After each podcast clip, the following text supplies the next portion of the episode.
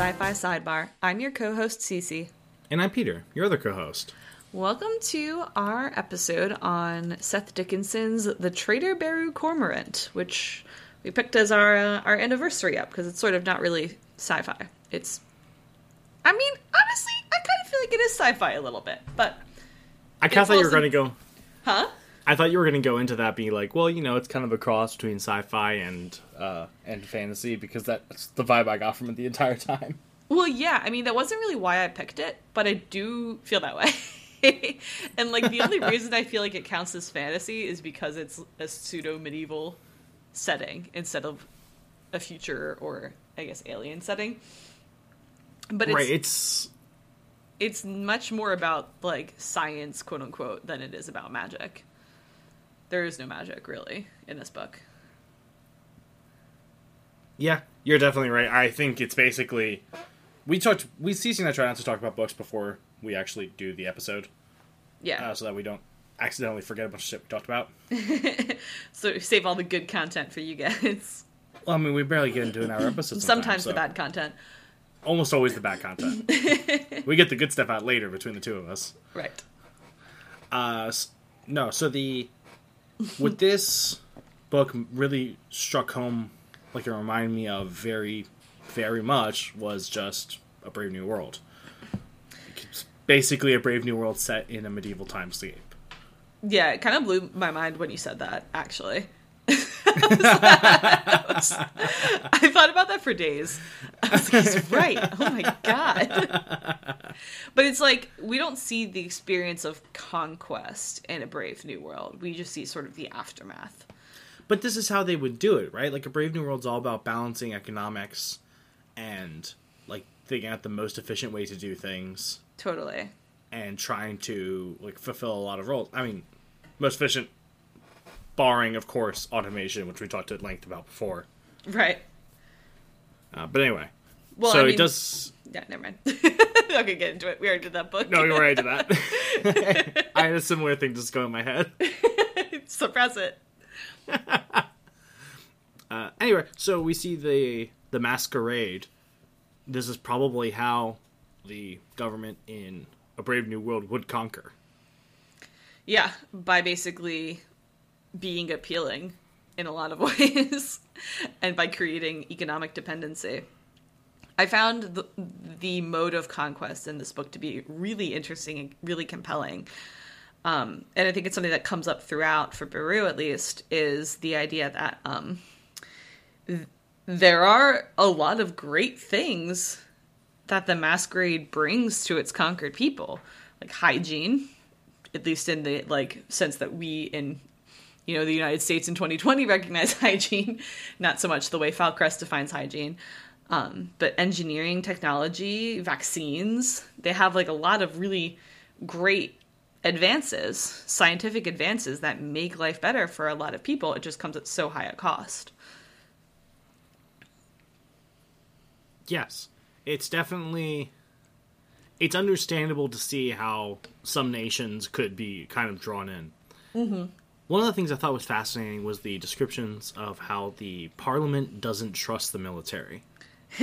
Yeah. It sees the military as the great threat to republics. I mean, they're not totally wrong. yeah, I mean that's how Rome fell. Ro- Rome was put on a path to failure once emperors were created. right. And that came mean- through military prestige. Right, exactly. They, a general became too renowned and too popular with his troops and the people, and eventually he gained the power to just march on Rome and establish himself. Totally. So the, I, I see where they're coming from with that, and it makes sense that a republic that has so many advances would respond and say, "Well, I guess we need a way to expand," and they would lean on things that are more easily controlled at, from the high level, and things that are so painfully bureaucratic. so very deeply bureaucratic. And one advantage of that for them is heroes don't come out of bureaucracies. Yeah. Like there will be no one person to be a rallying point for any sort of resistance. It's just a lot of people slowly, methodically, and competently doing their job. I don't know. I would argue that Anthony Fauci is a hero of the bureaucracy. Only because he had something to fight against. Only I mean, because he's basically been martyred. So No one knew his name before the pandemic, truth. but he suddenly had has antagonists in his story, and now he has a, now he has a heroic position. That's a really great point, actually. So he can march on Washington. Wait, hold on. Wait. Caesar. Caesar Fauci At two, Fauci. At two. at two Birx. Um, wait, Han. Anyway, no more public health jokes, but Man, I hope that ages well in a week when I release this. oh god. It's It's definitely gonna out have Fauci's lasting. anti-Semitic or something. oh god, probably. I no, I I refuse to believe anything of the sort. Um, but anyway, no, that's a really that's actually a really great way of framing it, and I hadn't thought about it that way because I, I I thought about the masquerades modes of conquest to be more a matter of like maintaining this reputation as they would have seen it of being civilized and like moral high ground and they're above savage wars and things like that. I mean, they'll they'll fight them if and when they must and they'll fight them very decisively. But on the other hand, they they don't need to most of the time. And I did I found it very interesting to just learning about like their different very effective military strategies like um uh, their navy seems extremely dominant. Uh, i mean except for i guess the oriati give them a run for their money but you don't get much of that in the first book. Um, so like they they could just conquer by military conquest but they they don't. They they try to make themselves more the savior. I mean it's it's very manifest destiny. It's like we come to you and we bring technology and civilization and we are going to show you the right way to be because you're simple savages and you don't know the right way they definitely cast themselves in a benevolent role Right, I mean, you just have to hear the governor talk in Aurdwynn. yeah like, going totally. on about how he's like, I just want to help these people. And, you know, some of these people in their system do seem to genuinely want to help them. They just are conditioned not to see the cost that tolls. Right and i mean if you if you are drinking the kool-aid so to speak like you i can see why you would feel that way. You're like i am bringing you know civilization to people and it's not meant to be inhumane but you know sometimes you you can't make an omelet without breaking a few eggs kind of a thing. And i think i don't know if there's this idea that um there will be an after the transition time like I, I have to wonder if these people believe well eventually they'll be integrated enough into like you even said something before the um, we started recording, which is like, oh, I mean, I feel like if you're Falcresti, life's pretty easy, um, because your society's been so engineered already that you're not really being suppressed. It's just like the life you know. Um, but I wonder if they expect that for the conquered people. Like, is there a time when the juris-potens isn't going to need to be? Is it? Hang on, it's the juris-potens in the book, right? Yes. Okay. um, not jurisprudence, which is real life. Um, the jurisprudence won't have to control all the marriages anymore because we'll have like engineered a society of the perfect racial mix or or what have you, and there will be no more tribadists or sodomites, etc., etc. Um, within within the world, like I wonder if that's the end game, or if they're like, well, we're always going to need to like stamp out sin, um, but it will no longer be the norm. I mean, I would ab- think so. That's they easier talk about to it a little bit as as um the fact that like Treatymont is known as Treatymont now. It's no longer known as Lacta. But it, it's like step by step kind of. Right, so it's a it's got to be a slow gradual to path and I mean the end result is a condition to society that's easier to rule, requires less funds for things like garrison troops.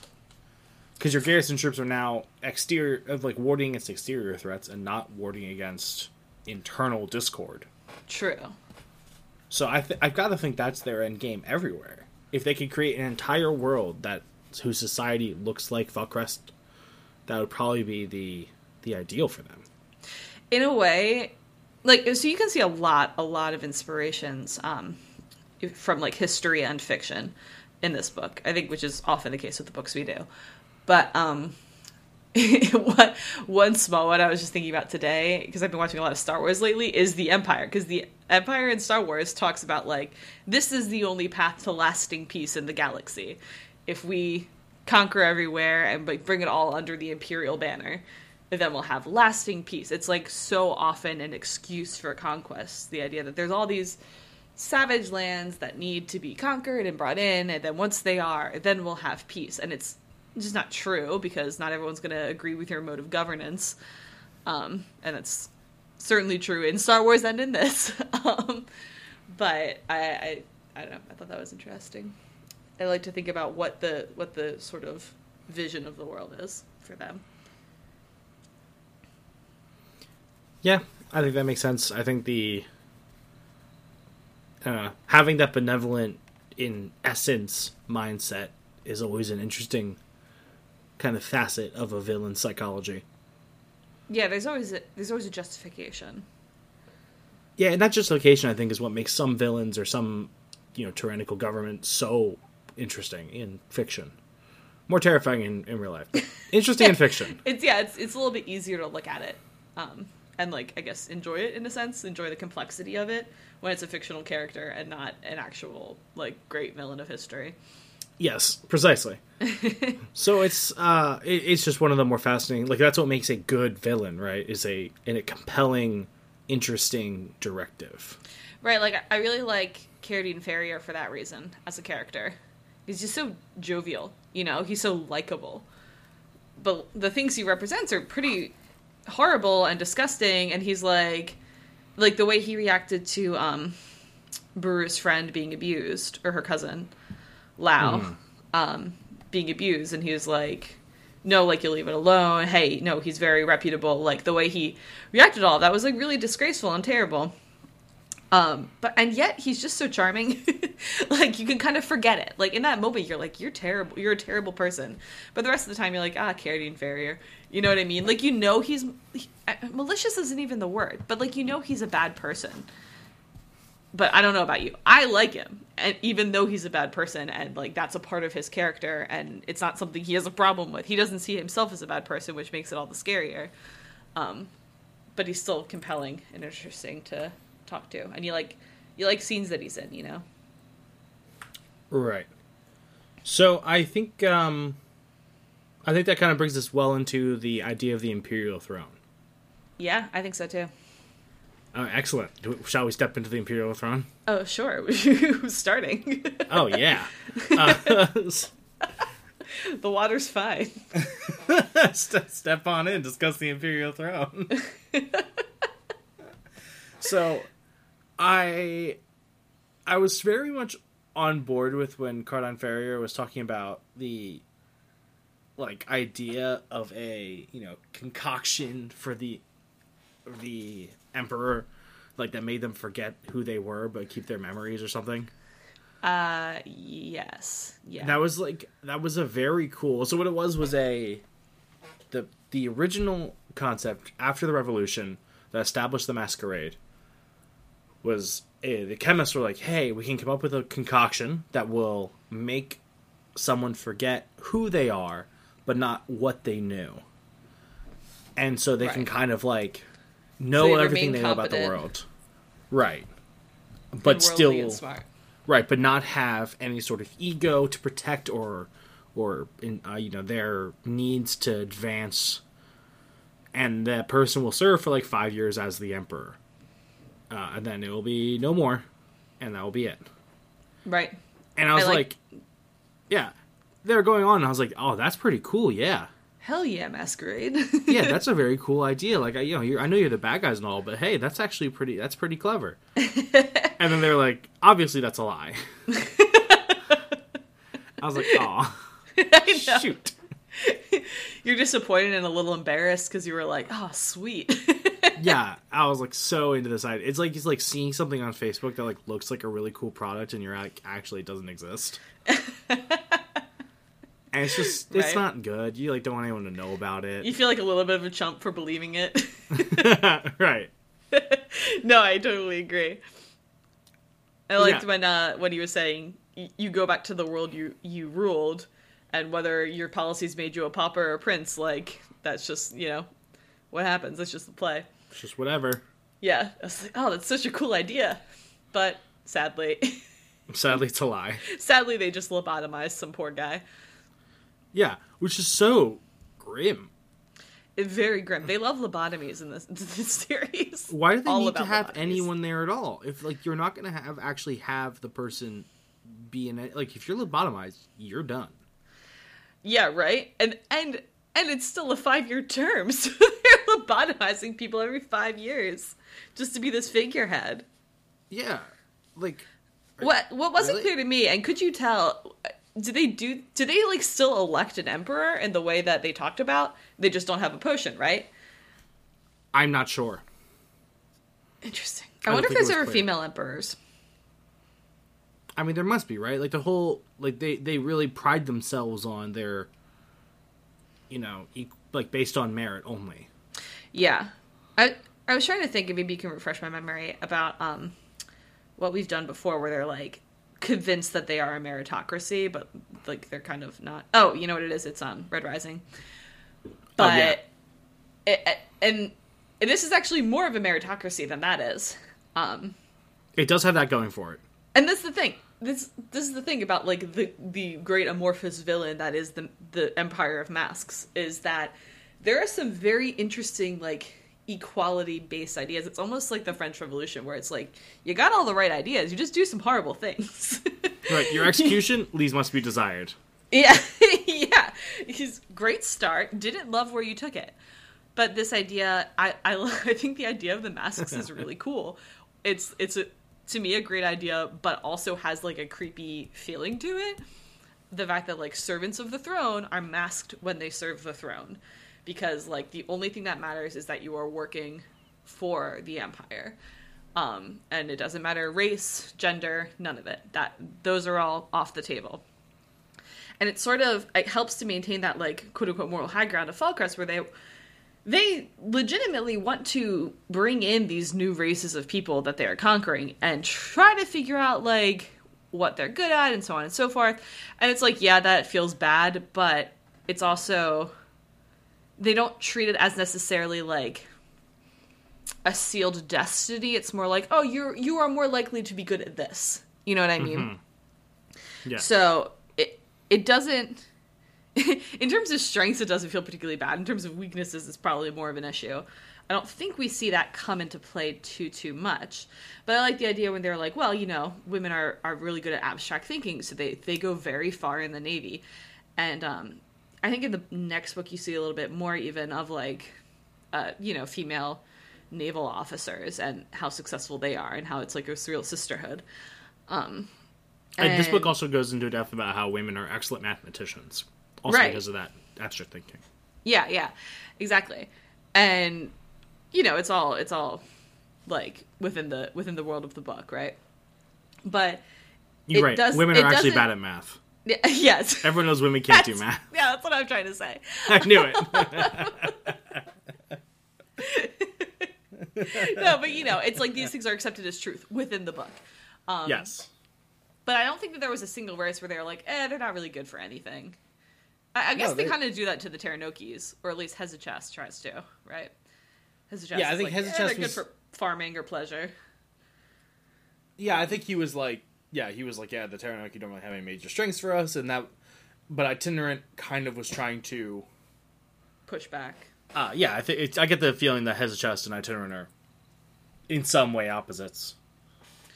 Yeah. Um yeah, I think that makes sense. You know, maybe colleagues but rivals.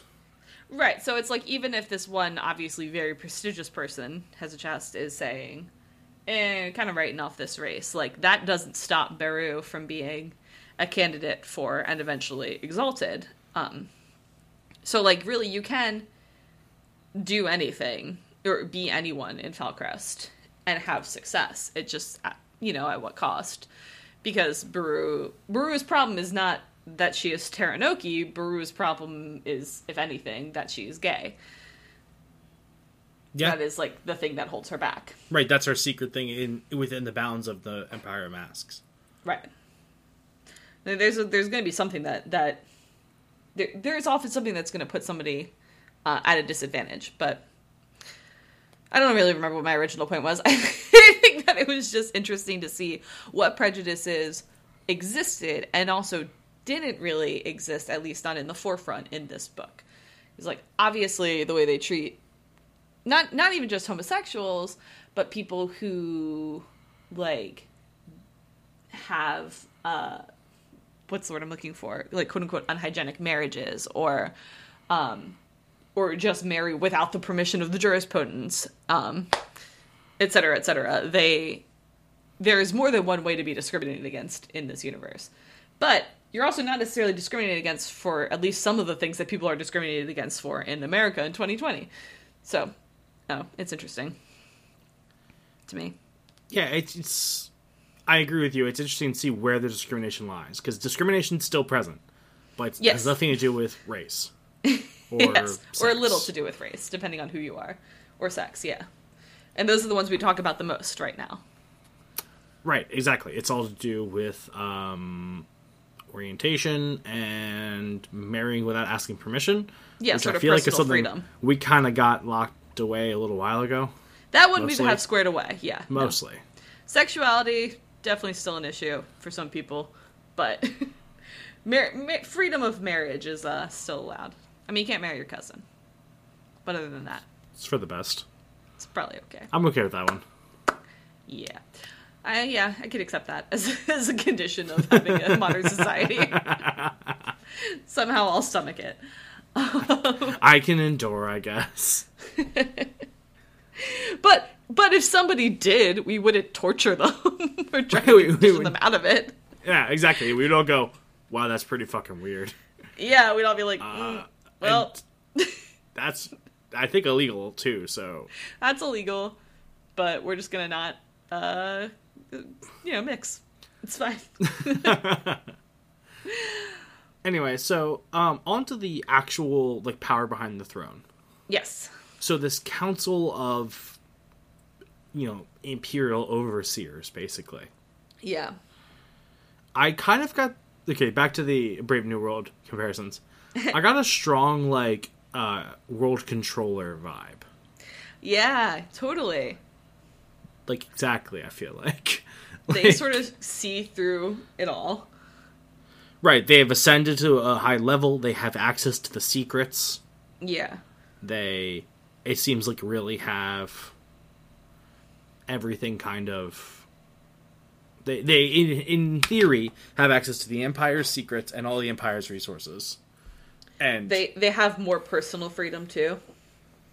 yeah i mean it seemed like if baru had pardoned or refused to kill um oh what's her name Tain Hu. Kin Hu. if she refused to kill Tain Hu, that would have been fine and Yeah. and probably preferable for the empire It, yeah, it definitely was.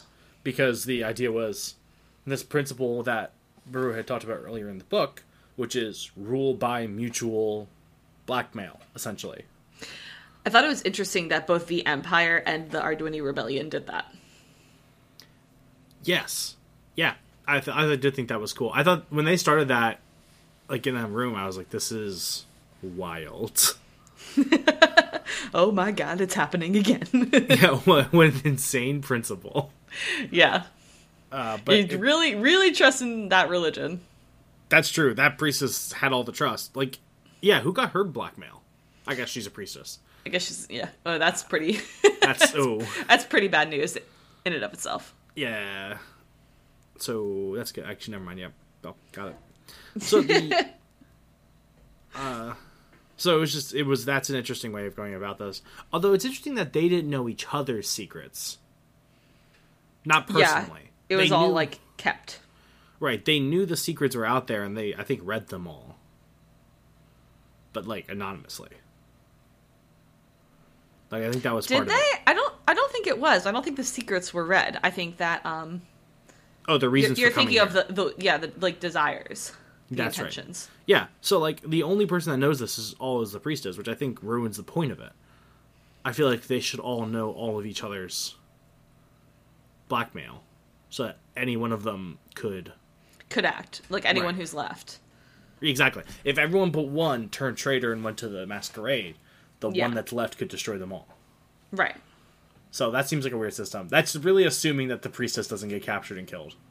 Right. And I don't know if she then goes and shares it with like other priestesses or sort of what the what the plan of execution is or maybe it's really symbolic. I don't know. It's like you Uh, have yeah. to be able to you have to be devoted enough to give up that secret to Right. somebody. Then they go and burn the book. Right, you know, like it, yes, you you have now shared your secret with somebody and that is a huge cost.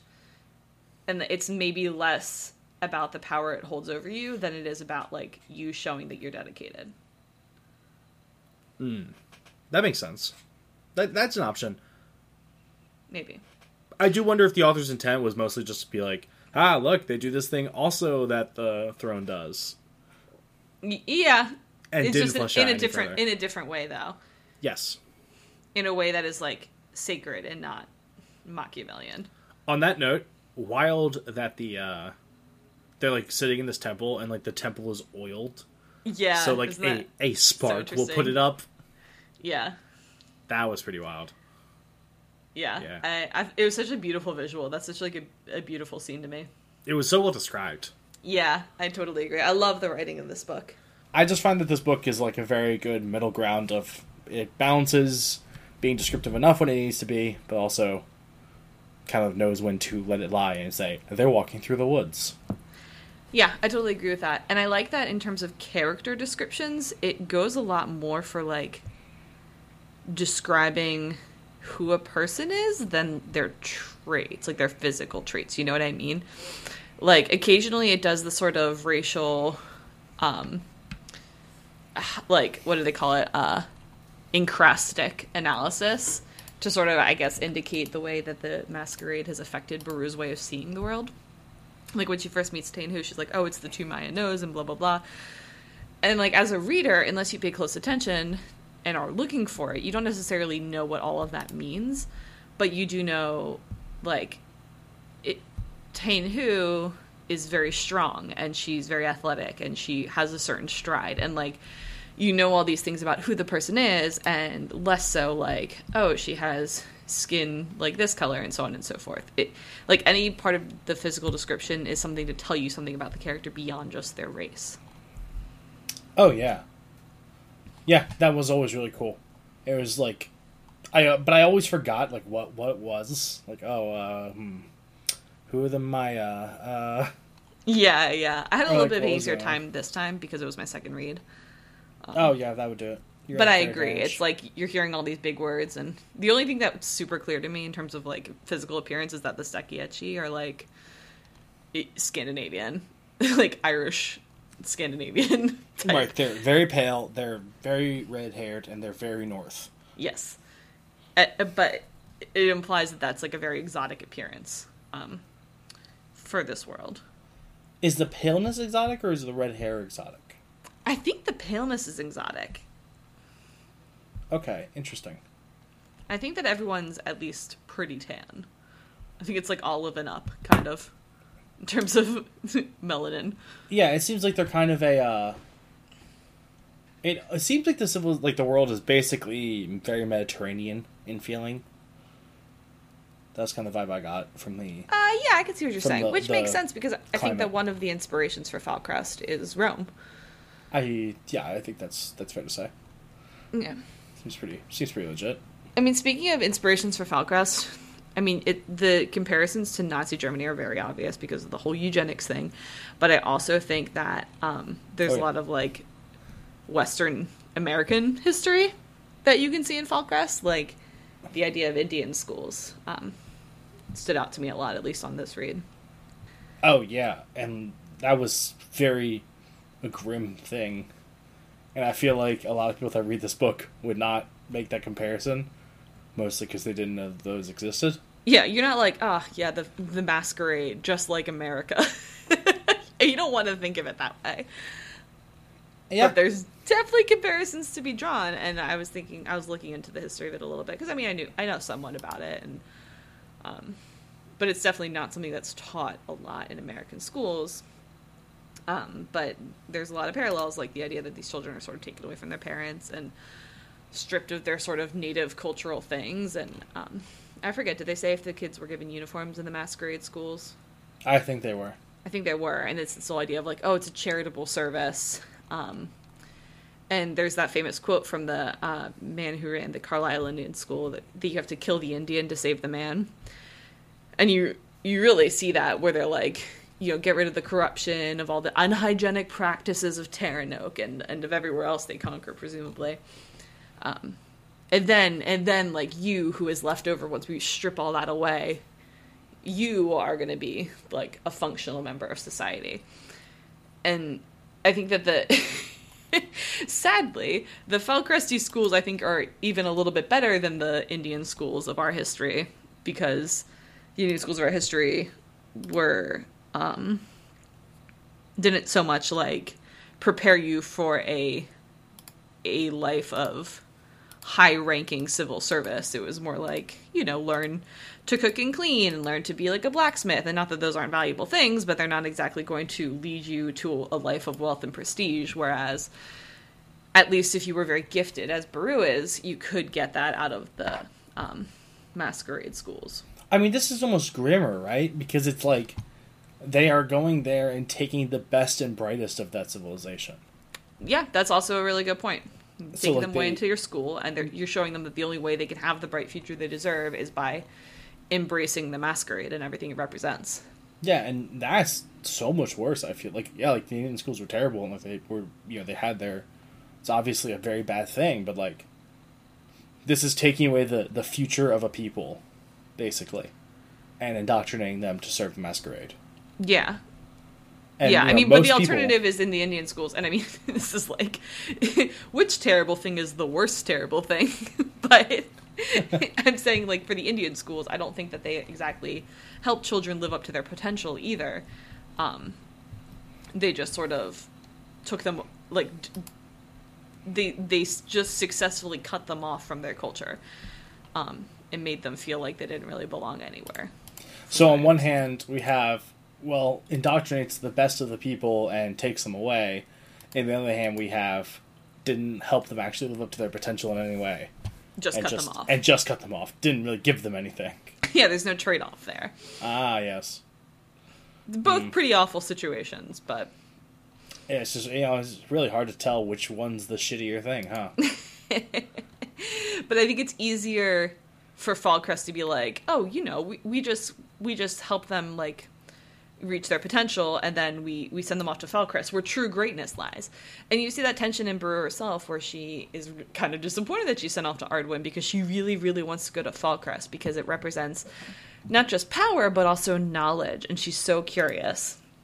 and there's so much that she wants to learn and she feels that she can only learn it by going deeper into the masquerade and so as much as she is motivated by the disappearance of her father and the destruction of her home she also craves that power and craves that knowledge and knows that she can only get it and i almost wonder if um if father Salm and Taranoke are kind of just excuses for her she can sort of justify her methods because she's like, I'm doing it all for my home. And I, I do think that she's sincere about it, but I wonder if those things hadn't happened, would she still have sought out the masquerade and wanted to be a part of it because of everything she could learn from it?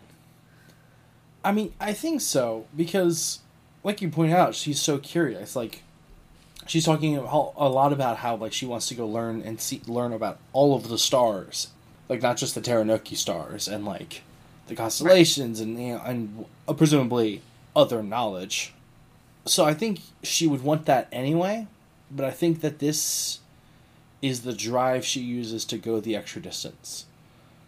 Yeah, it's probably true. She might have been happy with a life like just as as a civil servant or as as an academic in Falcrest. Right, but the fact and that she she might have paid the price of like hiding her sexuality and so on and so forth, but she wouldn't necessarily have like sacrificed people that she sincerely loves and admires just for knowledge. Yeah, yeah, and she like, yeah, I mean, she she went the whole distance and destroyed a rebellion, and like Yeah. came to love those people and tore it all down. I spent a lot of that time in the book. I don't know about you, especially during your first read through. Mm-hmm. But during their she, the whole rebellion, I'm sitting here thinking the whole time like, I'm pretty sure this is, like, it, it wasn't really clear. I feel like it was hinted at in parts, but not. Like it felt like more so the book was trying to convey this is just what she's doing to survive, and less so. Like I feel like it's not really like it's almost like how Baru was trying to trick herself into the rebellion. Like she was she needed to believe herself to her core 100%. She was leading this rebellion and everything was as it seemed. It wasn't until the end when you know kind of the the the final moment of choice when she had to decide and you know and remember, oh yes, I'm actually not leading this rebellion. I am doing this for the masquerade. Off I go. Yeah, I mean, she even says that to an extent. She um, she's like, it's it's strange how I was able to know that this is where I was heading, and yet ignore it and push it aside and not like make myself not know it because if I had thought about it, I wouldn't have been able to do what I've done. And for me, the experience of reading this the first time, I I spent a lot of it going like, "What are you doing? Like, how does this help your goals?" I thought you wanted Falcrest to love you, and I think that she, um, it, like to your to your point, there is the idea that this is what she had to do to survive. Like, they sort of set it up, um, with the inflation scheme and all of that, where it's like, well, you won't have success in Falcrest anymore um, you won't be able to climb the conventional power or ladders to get to power because of what you did. And I, I spent a lot of time confused. Like, why is why is the fact that she destroyed a rebellion not an excuse for the inflation thing? um, like that seems like a pretty good justification to me. Um, but then she's she's on this whole journey and like leading this rebellion. I'm like, like what's the end game here? Like, is she going to try to ally Aurdwynn to Taranoke once That's she's kind of where I was ruling at. it? Yeah. Like, and and then there's the title of the book. I'm like, who is she a traitor to? Is she a traitor to Falcrest? Is she a traitor to Taranoke for embracing Falcrest, or will she betray Aurdwynn? And that was sort of the question bouncing around my head the whole time. So so I take it then you were surprised by the ending? I I mean I wasn't necessarily surprised. It was one of the outcomes I had kind of expected, especially when she was like talking about her secret with the with the priestess, and she was Yeah, like, I've gone have a too far. Right, I have a greater secret. Uh, no, no, the the first priest, like in the Oh, when she confesses uh, that she's gay.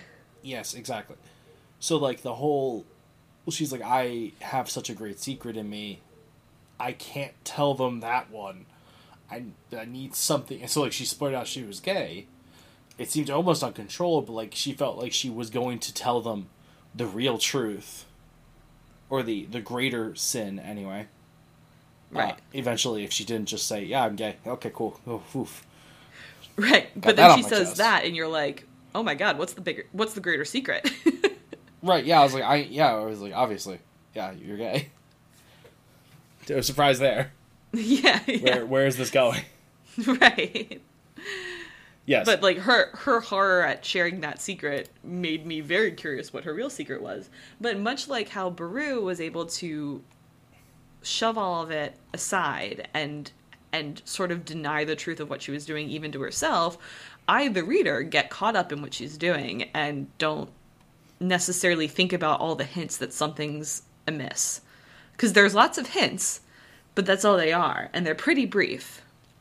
So you have that moment with the priestess initially, and then you have later when she calls the priestess um, shortly before the end and is like breaking down and trying to confess. And and saying that she's doing it all for Taranoke and things have gone too far and she's gone too far down the road to stop them.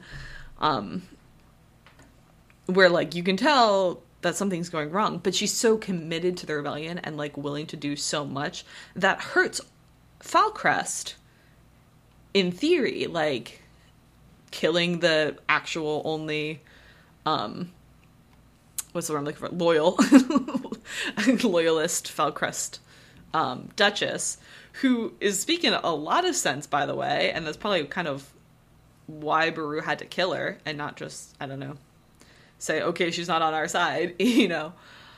Um but uh, what am I trying to say? So so she she does so many things that make it seem like she legitimately is against Falcrest that you wouldn't see her doing if she was a spy. Um, but she does them anyway. And so that to me is sort of what sells the twist at the end, if you can call it a twist. Because, like you said, it's sort of one of the things that you're like considering: is she going to betray Aurdwynn? Who is she a traitor to? Why is she the traitor Baru Cormorant? Um, but speaking of her treachery, I thought the uh, chant that they taught the Marines was a real flex, but kind of awesome and like very grim and very sickening. It was all those. Oh, she was always ours, or she was ours first. What was it? It was. Uh, Yeah, she was ours from the beginning. She, Baru Cormorant is an agent of the throne. Yeah. Oh my god.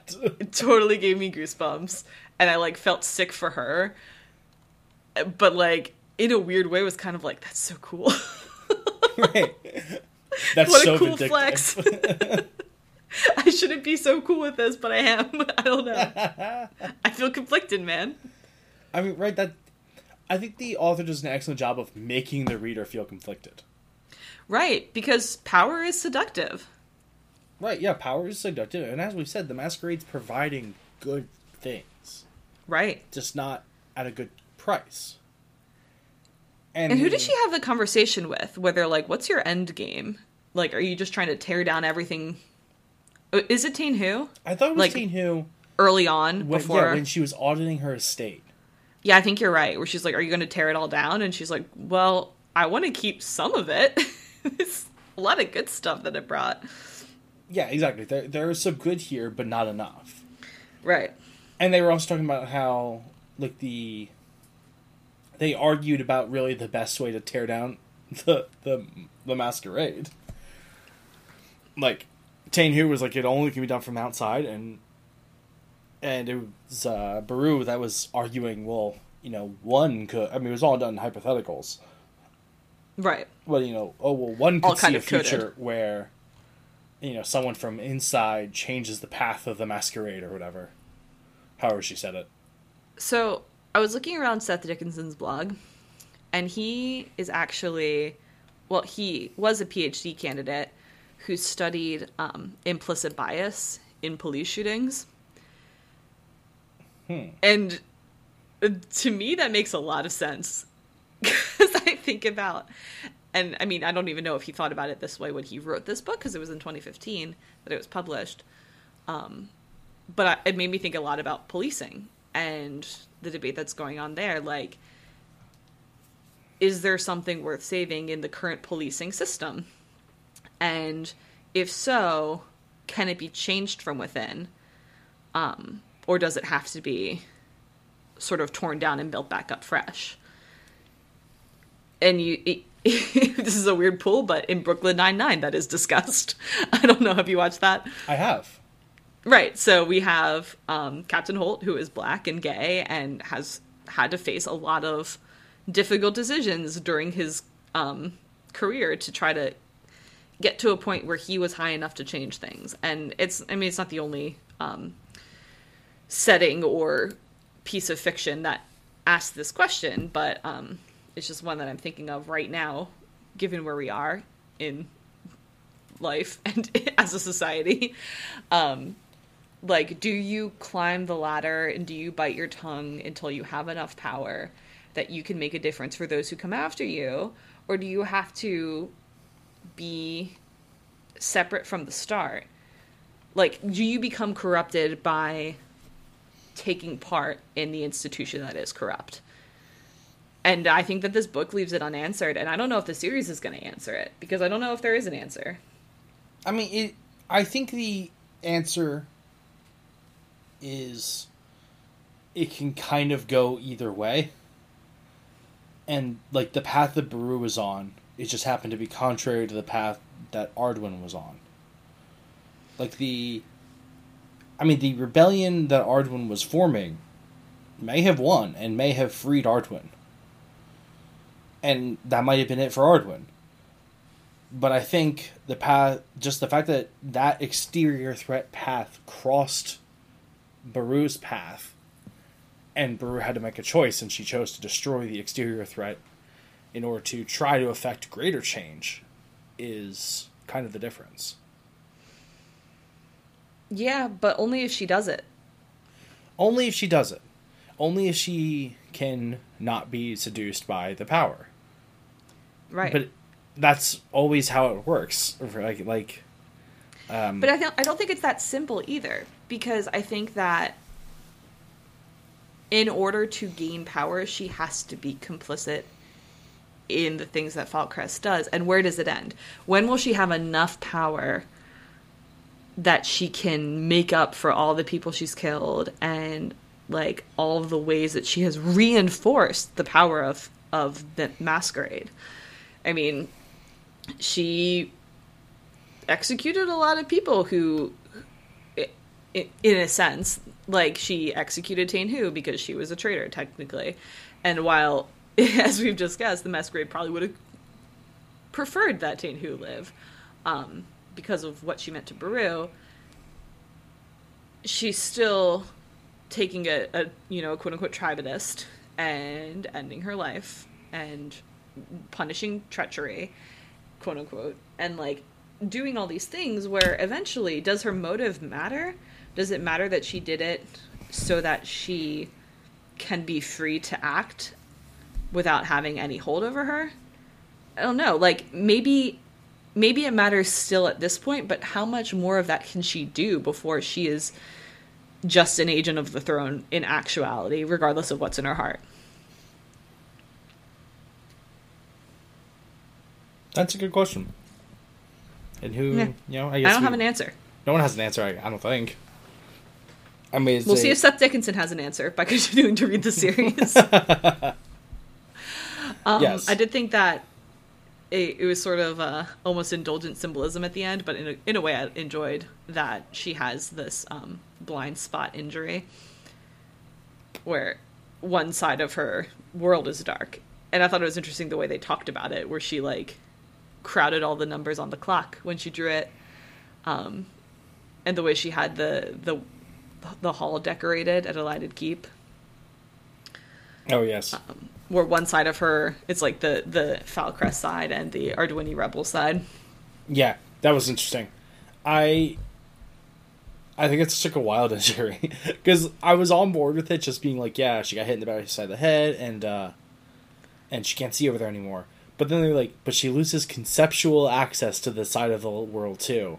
I'm That's like, true. That sounds a lot like no object permanence. Like if she turns too far to the left, she can no longer imagine someone being over on her right.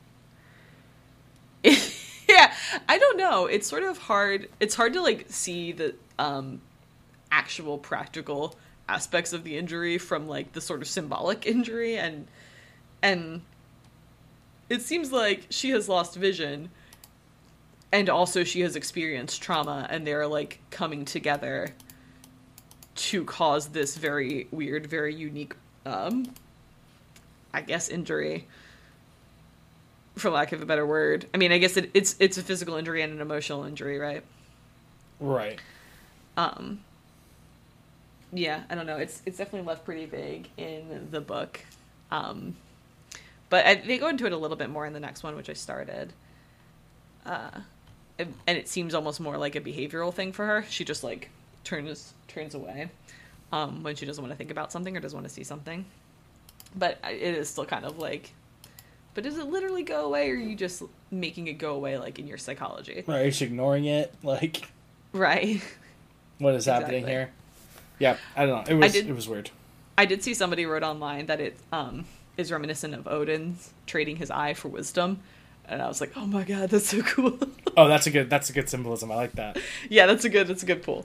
That's I don't a- know if that was the intent at all, but I liked it. Uh, headcanon accepted. Headcanon accepted. Yeah, that's. I mean, that's the price you pay. And I think if Baru goes through this without paying a price, it will.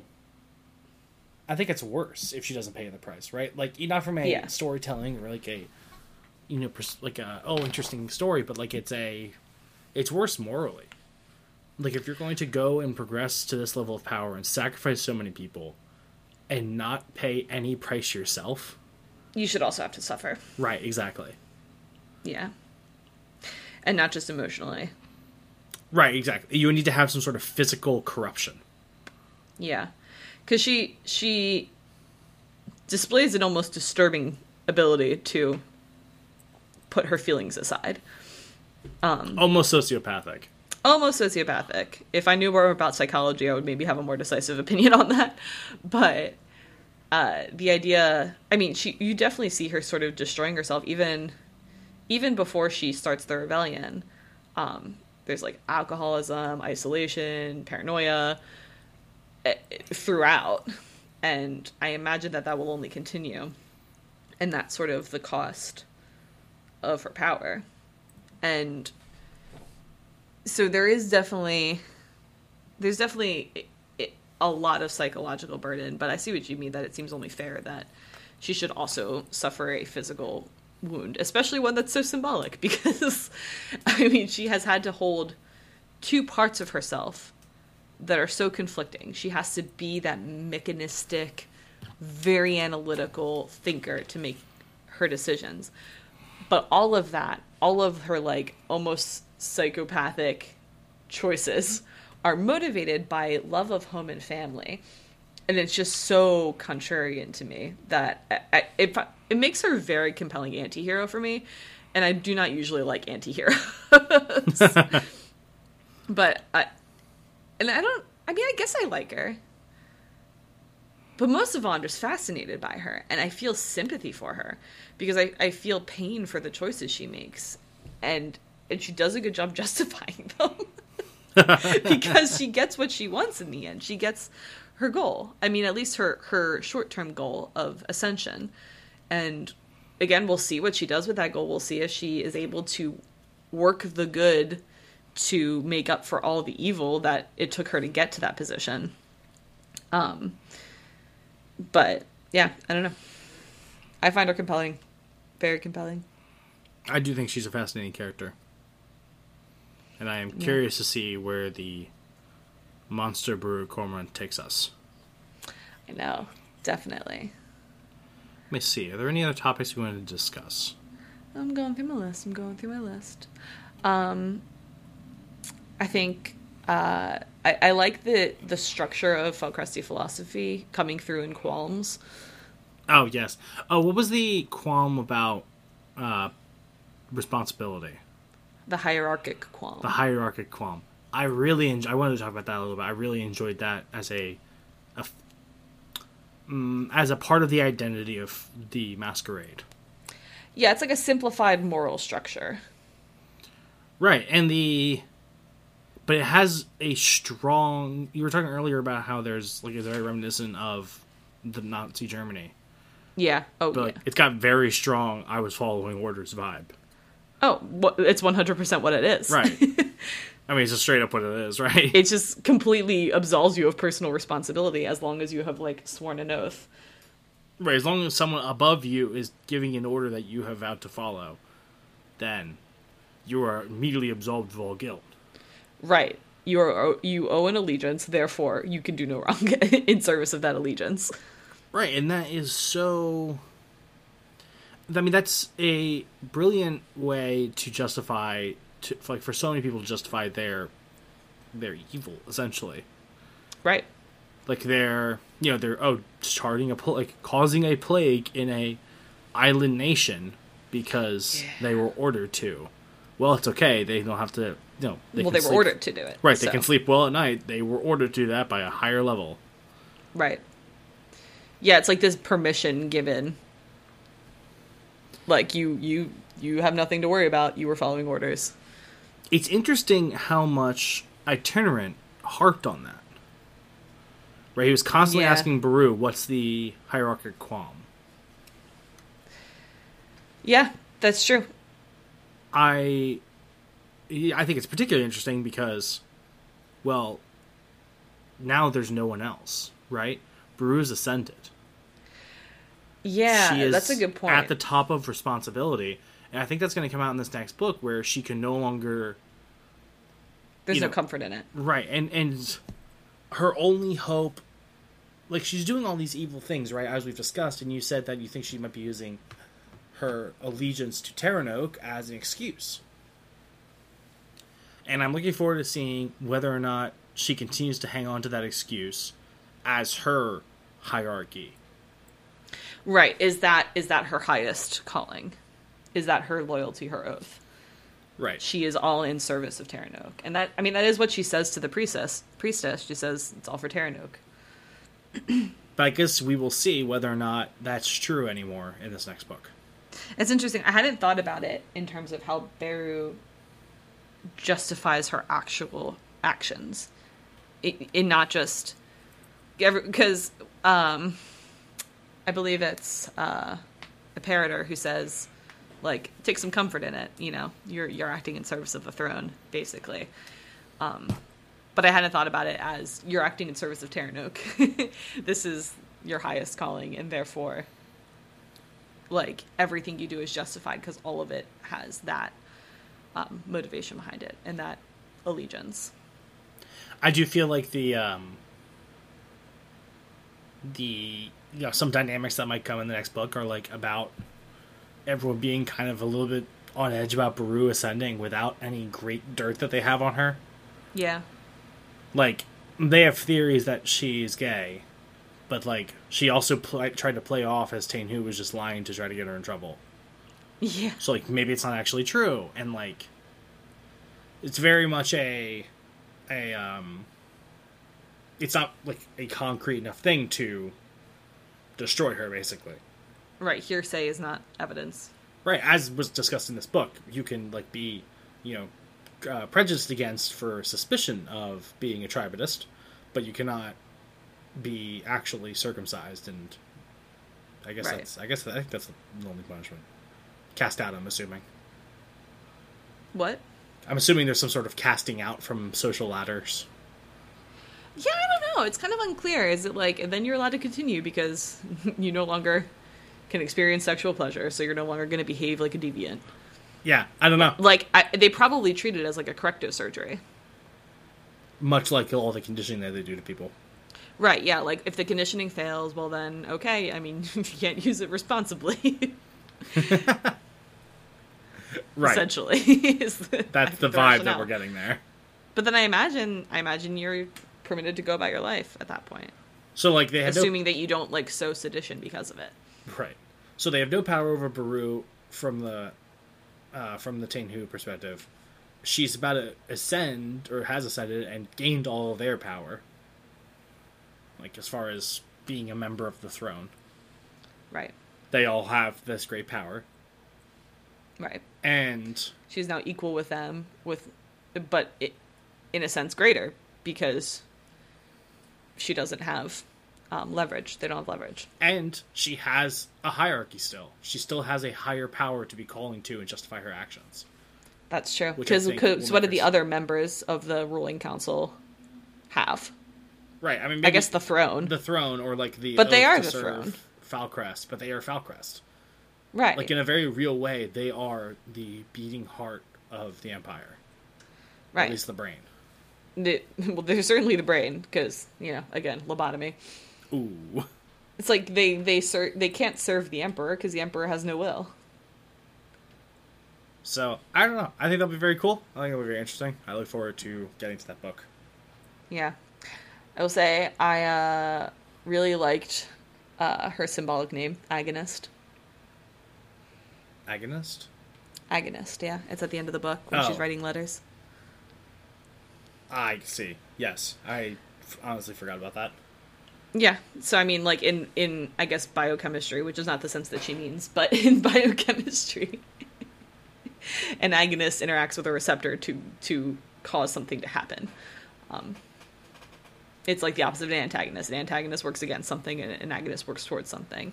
I mean, She- that might be what she means. Well, she she she uh, translated as like someone who struggles. Um, which actually is kind of funny too, because I was just thinking about Mein Kampf. Oh. I just thought of. The uh man, they are not. It's funny how many um, Nazi subtexts I missed in this because I'm currently listening to a book about World War II.